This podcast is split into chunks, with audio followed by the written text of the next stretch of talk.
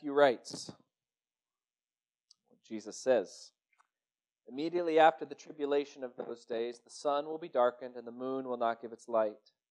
And the stars will fall from heaven, and the powers of the heavens will be shaken. Then will appear in heaven the sign of the Son of Man. Then all the tribes of the earth will mourn. And they will see the Son of Man coming on the cloud of heaven with power and great glory. He will send out his angels with a loud trumpet call, and they will gather his elect from the four winds, from one end of heaven to the other. From the fig tree, learn its lesson. As soon as its branch becomes tender and puts out its leaves, you know that summer is near.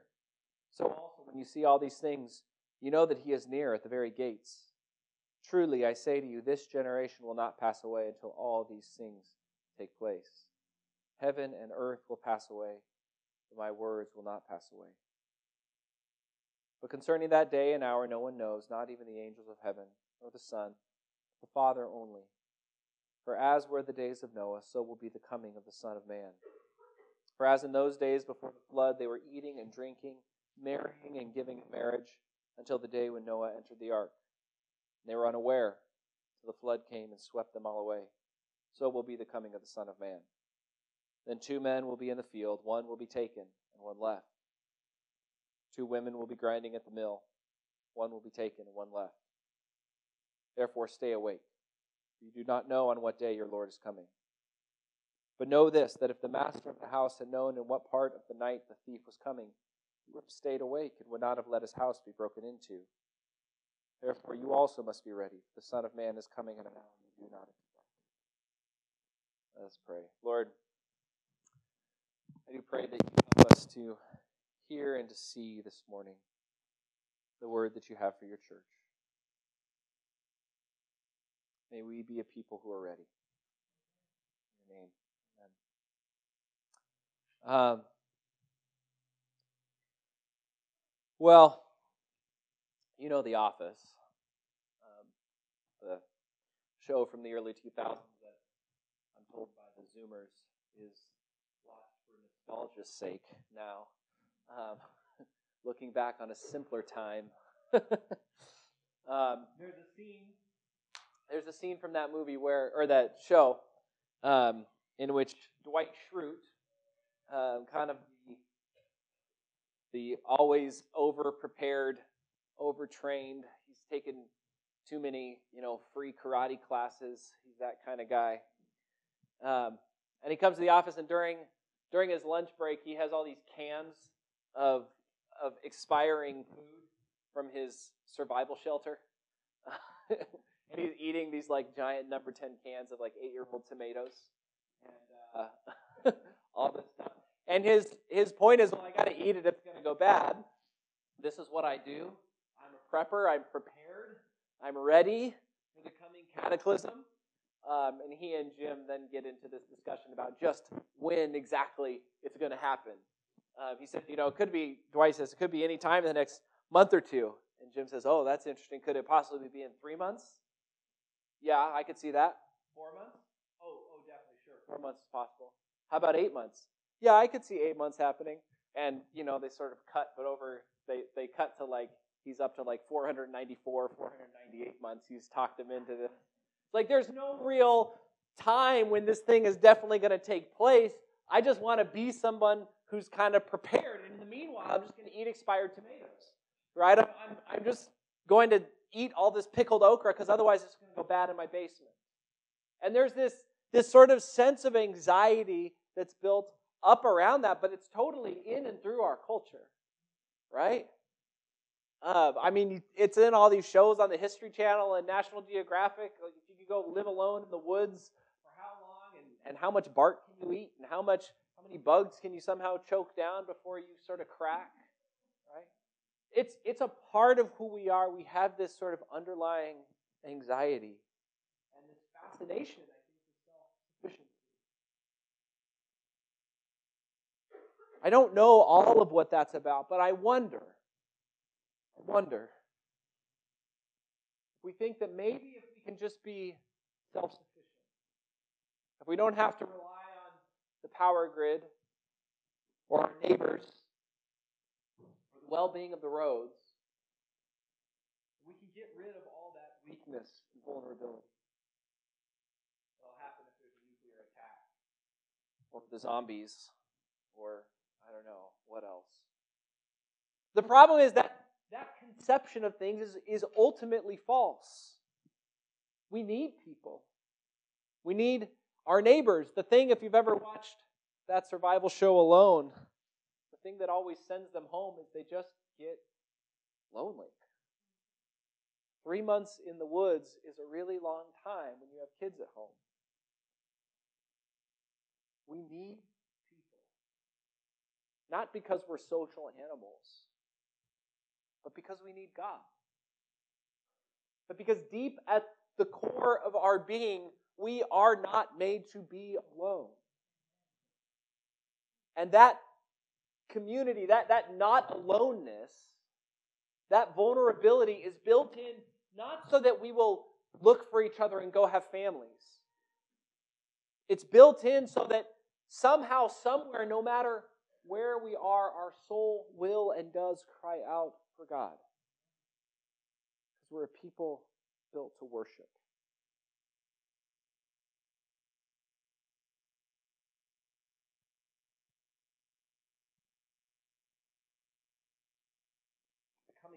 Cataclysm. And that whole genre of thinking and feeling ultimately kind of allows us to uh, at least if you pay attention to the way that people talk about it. In fact, we just went through it again, of course, the, the most recent, most important election of our lifetime, right? Like every election is the most important election of our lifetimes because it's the one happening right now, and I've somehow got to motivate everybody to go do this thing. But unfortunately, that sort of builds this callousness into us. And it allows us over time to begin to justify all kinds of darkness, all kinds of immoral action, honestly. Because if the cataclysm is just on the horizon, if it's going to come over in a month or two months or three months or three years' time, then I can do whatever is necessary in this moment to get ready for that, even if that includes not loving my neighbor. Even if that includes making sure that I, I build a situation where me and my family can survive, but not my neighbors, not the folks in my church, only the people who buy in and invest, right? Only the people who I'm connected to in some biological way. The scriptures actually promise us that everything is going to fall apart. Right? Matthew 24 says the sun and the moon and the stars, they're coming down. Now, what's that about?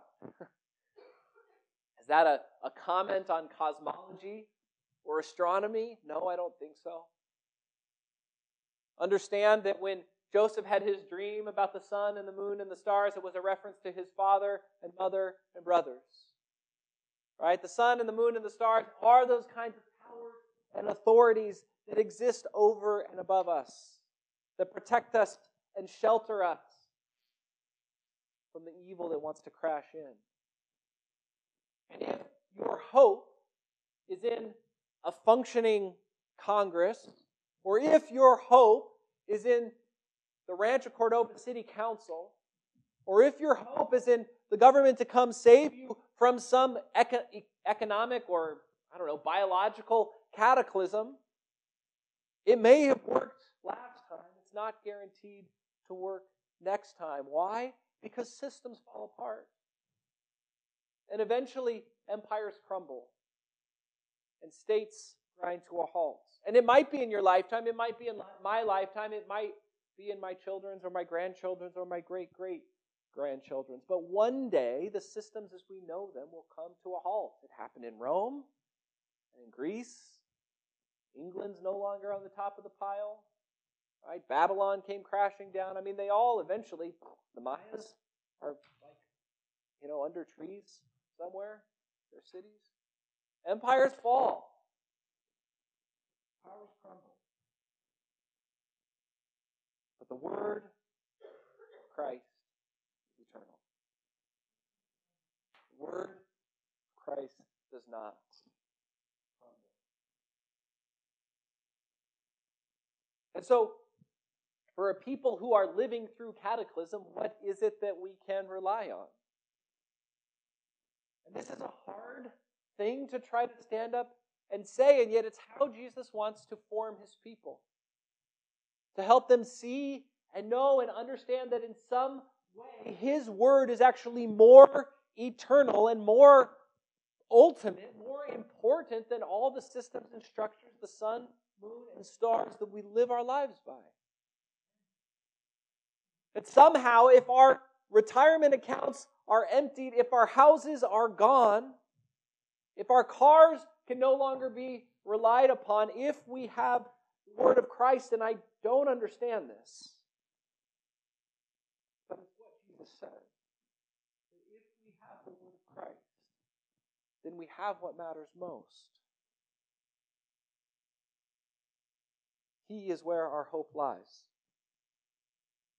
On the other hand, if we have all of those things, the world is humming along just fine, but we have no Jesus, then we're just a shell. Like he says in the days of Noah. In the days of Noah, when people married and were given in marriage, when they ate and drank, and then here comes the flood taking all of it.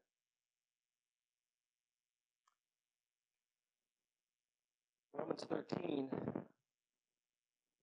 opens with an interesting line. Owe no one anything. Other translations say things like, have no debt except the debt to love one another.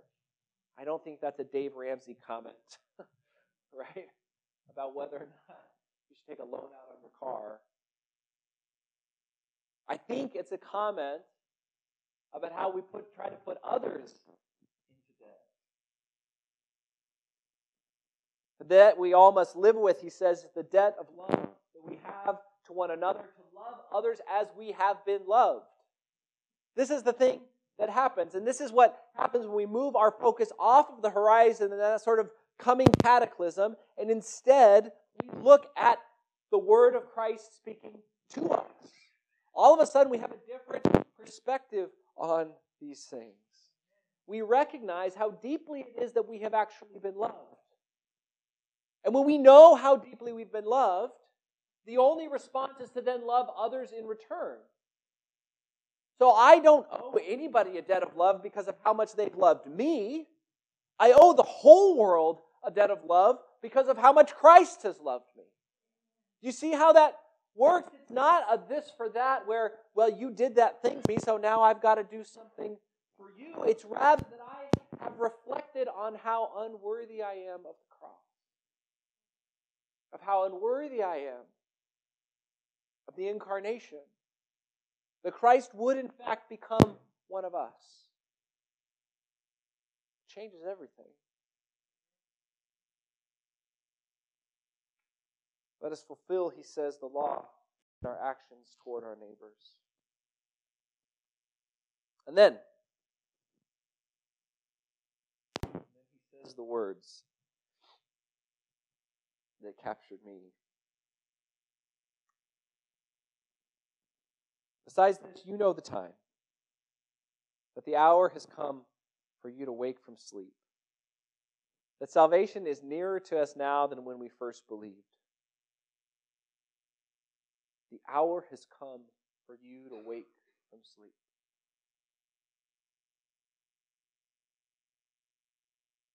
Against the ways of the world, what Jesus kind of calls the days of Noah, eating and drinking, marrying and giving in marriage, Paul calls us in Romans to wake up.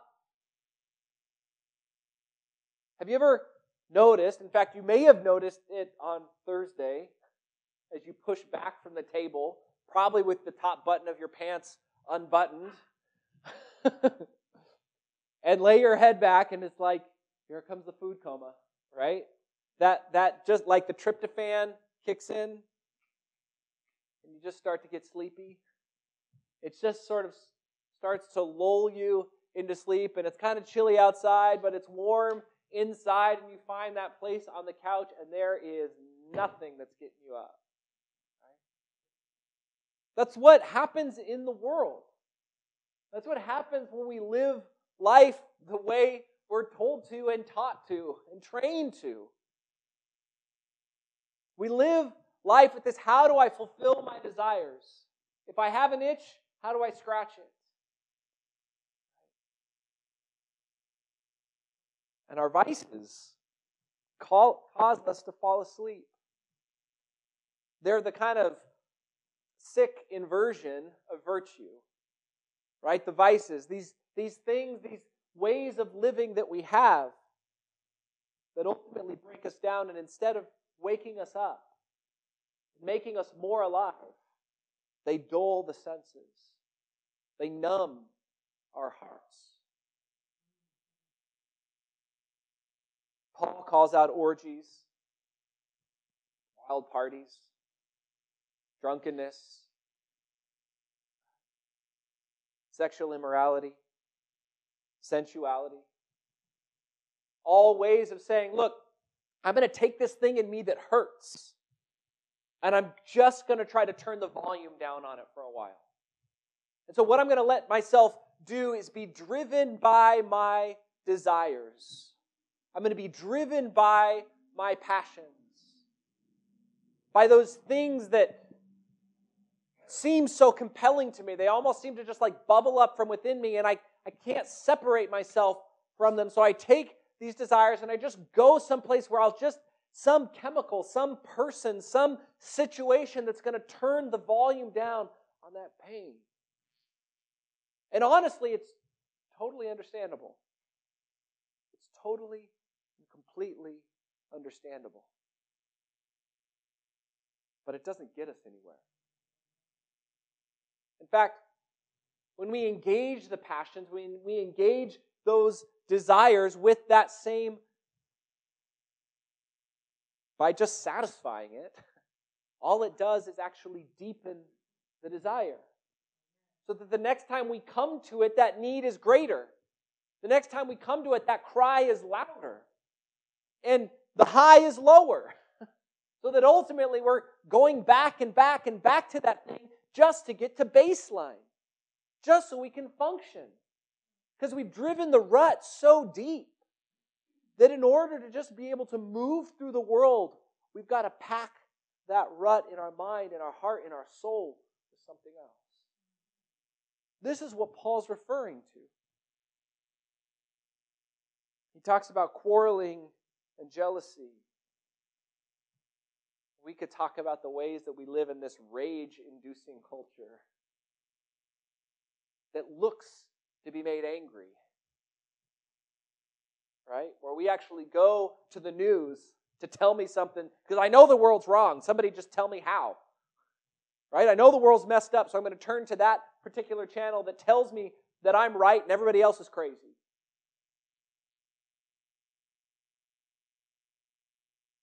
We lived through it on Friday. Hopefully, you lived through it. Just this, our particular culture with this consumerism that really is on kind of an unheard of scale in the world. It's kind of wild how intense Black Friday has become. We take it off of work. we don't even get Good Friday off of work, right? But Black Friday, got to get to those deals. I guess unless you work in a store where things are being sold. But again, what's going on there? We've taken this season, this moment, this journey in which we ought to be bringing all of who we are to God. We ought to be taking that deep longing, that deep brokenness, that sense that the world is not right. There's something cracked in the very foundations of this world that we live in. And instead of placing it before God in prayer, we say, Look, here's an 80 inch screen TV. Look, here is an awesome deal on something that will just quiet it down until Easter when we'll have more deals for you. The truth is, the world is organized not around our well being, but around our sickness. It's organized around our ill health. And it's built to keep us from Christ so that we prioritize other things, so that we put other things in the place that Christ ought to be in. Our passions, which war in the soul against the truth that God is love. And we do all these things to numb ourselves, to numb our pain, keep us from seeing the truth.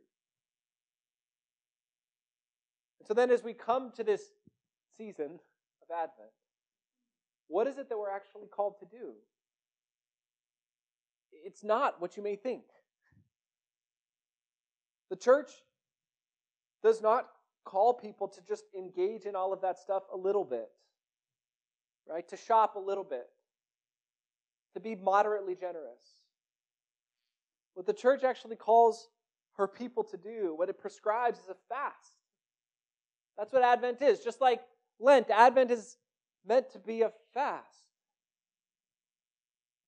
The point of that is to peel back the layers. It, it's to actually make us feel that stuff more.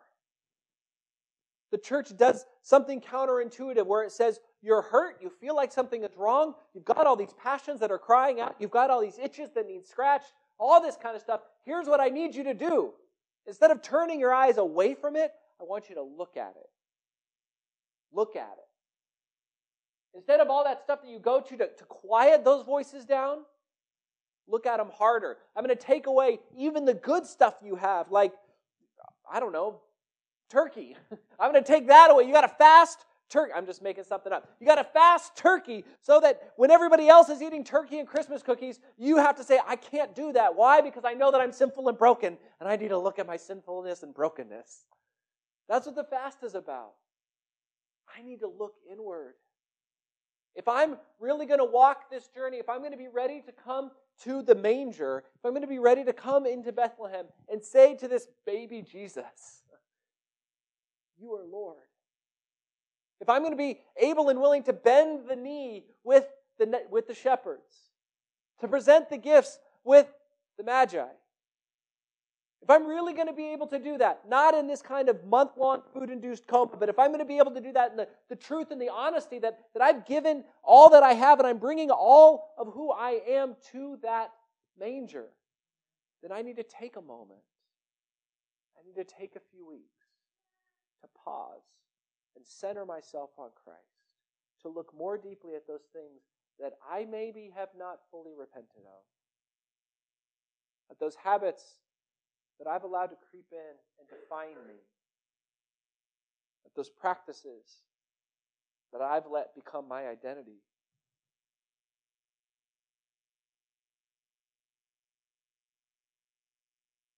And in doing this, again, the texts for today are not what we would expect or want. Behold, he comes, riding on the clouds I know a lot of us think about that as good news, but the point of Matthew 24 is that unless you are like a very, very repentant person, it's not good news. The coming of Christ is terrifying. And to some respect, we all ought to be terrified. We all ought to be saddened by that. Because we know that at the coming of Christ, there will be things that we will, that I will be judged for. I know that I'm not pure silver and pure gold. So there's stuff that's going to be burned out of me when Christ fixes his gaze on me. And maybe I can't get it perfectly right or in line in this life, and that's fine. Maybe what needs to be tweaked in me is that I should want the gaze of Christ to burn those things out of me. I should be longing even for that pain. Because I know it's a pain that ultimately brings me into the presence of Jesus. I know it's a purification and not a condemnation. And that's the call for us. Let us love one another, if we find ourselves failing in the way that we're loving our neighbor, let us confess it and not hide it. Let us bring it into the light and say, Lord, am I seeing this properly? Am I seeing this correctly? And if I failed, thank God that you are gracious. Thank God that you are merciful. Thank God that the one who's going to judge me is also the one who saves me. And so I can bring all of that confidently, knowing that I am not condemned or defined by my sin, but the one who sees the truth in me also gives me the ability to live a new life. The merciful news of Jesus that we don't have to live a life constantly slurping up old tomatoes. Rosalie's, what are we slurping up? we don't live a life where we are our own salvation and whatever we have stored in the basement is what's going to get us through. We don't live a life where the grace that we have merited and, and, and packed away is the thing that's going to enable us to survive. Far from it, we live a life in which we live off of the infinite goodness and grace of the Lord who gives all good things. All we need to do in order to receive mercy is to say, Yes, Jesus, I know that I'm wicked. I know I'm in need of mercy, but your goodness is larger than my wickedness could ever be. These are the things that prepare us to live a holy life. They're the things that burn that imperfection out of us and help us to become the tool for God's purpose that He's made us to be. Well, the nice text for today is Isaiah 2. We read it in our uh, midday, midweek, midday prayer a few weeks ago. We are sort of reading and praying through the book of Isaiah. Um, you're more than welcome to come join us Wednesdays at noon um, over in the classroom over here. And as we read that text, it, you know, we had read a couple weeks of Isaiah 1, which is pretty rough. Um, it's pretty rough. I invite you to go read it. Um, in fact, the rest of Isaiah 2 and 3 is also pretty rough. Isaiah's got a lot of judgment to speak to the people of Israel. But in, in chapter 2, he, he receives from God this, this vision, this depiction, this, this moment of the kingdom, in which he says that the mountain of the Lord is raised up this, this mountain of the Lord is raised up, and it's raised up high. And those who had been to Jerusalem said, Well, it's not that big of a hill. I don't know what he's talking about, right? But the point is, is that wherever God is, is always the highest mountain, right? So even if it's only, you know, a little bump in the road, it's still the highest, it's still higher than Mount Everest, right? So this mountain is raised up, and as the mountain is raised up, everybody, it says all of the tribes and the nations all of the world streams to it. Now, this is a total inversion from the way Israel was seeing things. Because often when we hear these texts about judgment, what do we hear? Well, God is going to lift us up because we're the good ones. But all those other people are going to get it.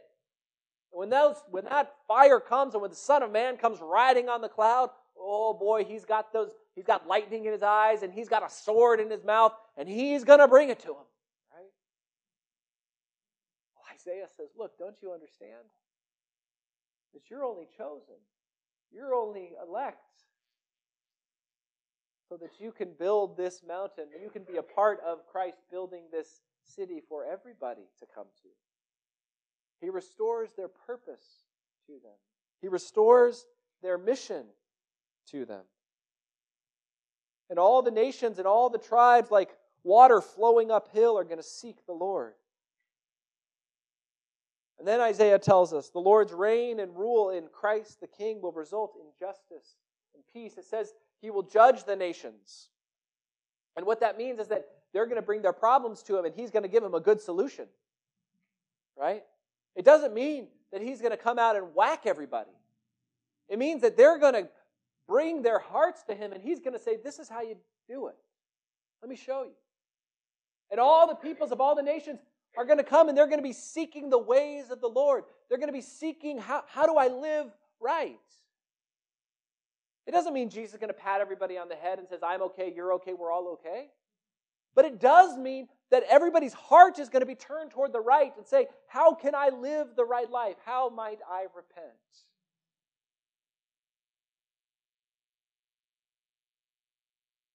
The Lord's reign and rule will result in justice and then, of course, peace. The end of war, the worldwide beginning of righteous living, where swords are beat into plowshares and spears into pruning hooks that you can reach those figs and those plums way up on the high branches. And the question is will that be good news or bad news for you? Will that be good news or bad news for us? If you make your living selling swords and spears, it might be bad news. Right? You might not want the coming reign of Christ. If you profit and live off of sexuality and sensuality, it, you might resist the coming of the Son of Man. If the way that you deal with your sadness and your anger and your fear is to get drunk and numb it, then the coming of Christ might be a threat to your way of life, and you might not actually desire it. But if we fast and pray, if our hearts and our minds are not asleep at the wheel, but are instead awake to the presence of Christ. Then this knowledge of the Son of Man who is coming, of Zion which will be raised up, of the nation streaming to the center, so that they might live righteous lives, is unbelievably good news. What we said in that midweek, midday prayer group to be wonderful or interesting and exciting to think about what Isaiah 2 might mean as a vision for our church. I know we're kind of at a place where we're thinking about names and the possibility of going by a different name. What would it mean for our church to reflect deeply on the fact that this is the reality that we're called to? Are we ourselves a people who are willing to go dis- undergo discipline in order to be better prepared for that kingdom? Romans 13 12 says, The night is far gone, the day is at hand. So then, let us cast off the works of darkness and put on the armor of light. Isaiah 2 5, O house of Jacob, come, let us walk in the light of the Lord. So, what does it take for you to choose the light today? What are the works of darkness that you need to cast off? The light is coming. And you can be one who dreads it or one who is in preparation through fasting and prayer and disciplined mind. A couple ways I want to suggest. Um, the one is small groups. Um, it's something we don't do all year round, but we try to do, especially during Advent and Lent. We have five of them going, different times, different places. Um, and we'd love for that to be something that you commit to. It's only four weeks. And what's the goal of that? The goal is not just to have another thing to do during the week, because it's nice to get together. The goal is that during those four weeks, you would actually find a group of people who can hold you accountable and say, You mentioned, you know, on week one that these were some of the works of darkness that have been kind of tough for you. Now, here we are in week three and four. How are you putting on the armor of light instead? It's getting a group of people around you so that you aren't alone, so that you don't buy into the lie that you can do this by yourself. But recognize that in needing one another, we need really God who gives us to one another. Small groups are a community for the desperate, people who desperately need the Lord, which, if you don't think that's you, that's you. The second is uh, this was a suggestion, an idea from Pastor Cody, uh, kind of an end of the year review. That as we as we come up to the end of the calendar year, this, by the way, is the beginning of the of the Christian year. So, happy New Year. Um, as, as we come up to the end of the calendar year, to maybe take some time, and there will be an email, hopefully today, uh, with a link where you can sign up for it. But to take some time and say, look, I want to sit down with somebody else, and maybe it's just me, or maybe it's me and my spouse or my family, or whoever needs is sort of in your inner circle, um, and to ask the question, where am I? Where am I with Christ, and where would I like to go? And so I'm in those time slots or outside of them. You can just get in touch. We'll figure out a time. I'd love to sit down with you. I sort of take this as a part of my job, my calling, my responsibility, um, to sit down with you and, and ask you some questions to help you see where you are. And then what we're going to do, January 1st is also a Sunday, and so we'll have our Wesley Covenant service like we do on January 1st, that first Sunday of the year. And it will be a time for you to commit to maybe some habits or practices this year of hey, this is how we're going to live a little bit differently in our household. Here's some things we're going to do to shift where we've been so we don't end up in those same ruts. And then we'll check in again sometime during Lent as a way of saying, hey, it's been three, four months. How are things going? How might we readjust and, and refocus? But again, these are just ways of us saying, look, I want to figure out how my life can be fully and completely centered on God. Knowing that that's a desperately difficult thing to do in the world that we live in. There's a reason I picked this kind of foggy path for our slide for this these next four weeks. Because often that's what it is. Living the life in Christ is we look backwards and we see it pretty well, but walking forward often feels kind of dark.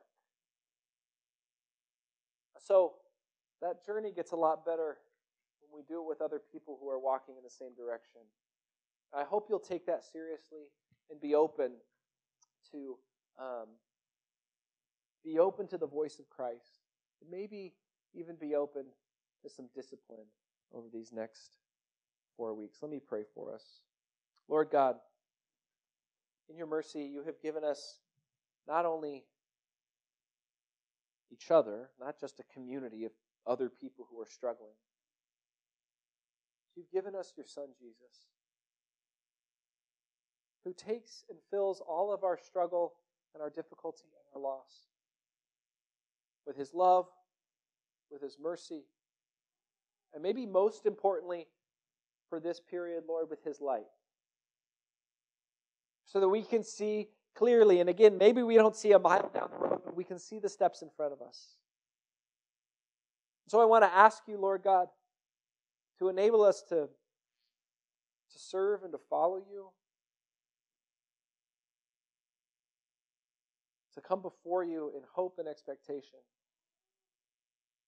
that you really are the one who will renew and will save us out of all of our brokenness out of all of our, our passions and our vices and the sins that so easily entangle and ensnare our feet as we seek to walk this journey. Lord, as we come to the table, would you help us to admit our desperate need of you? And we thank you that you have not left us alone in the midst of that need.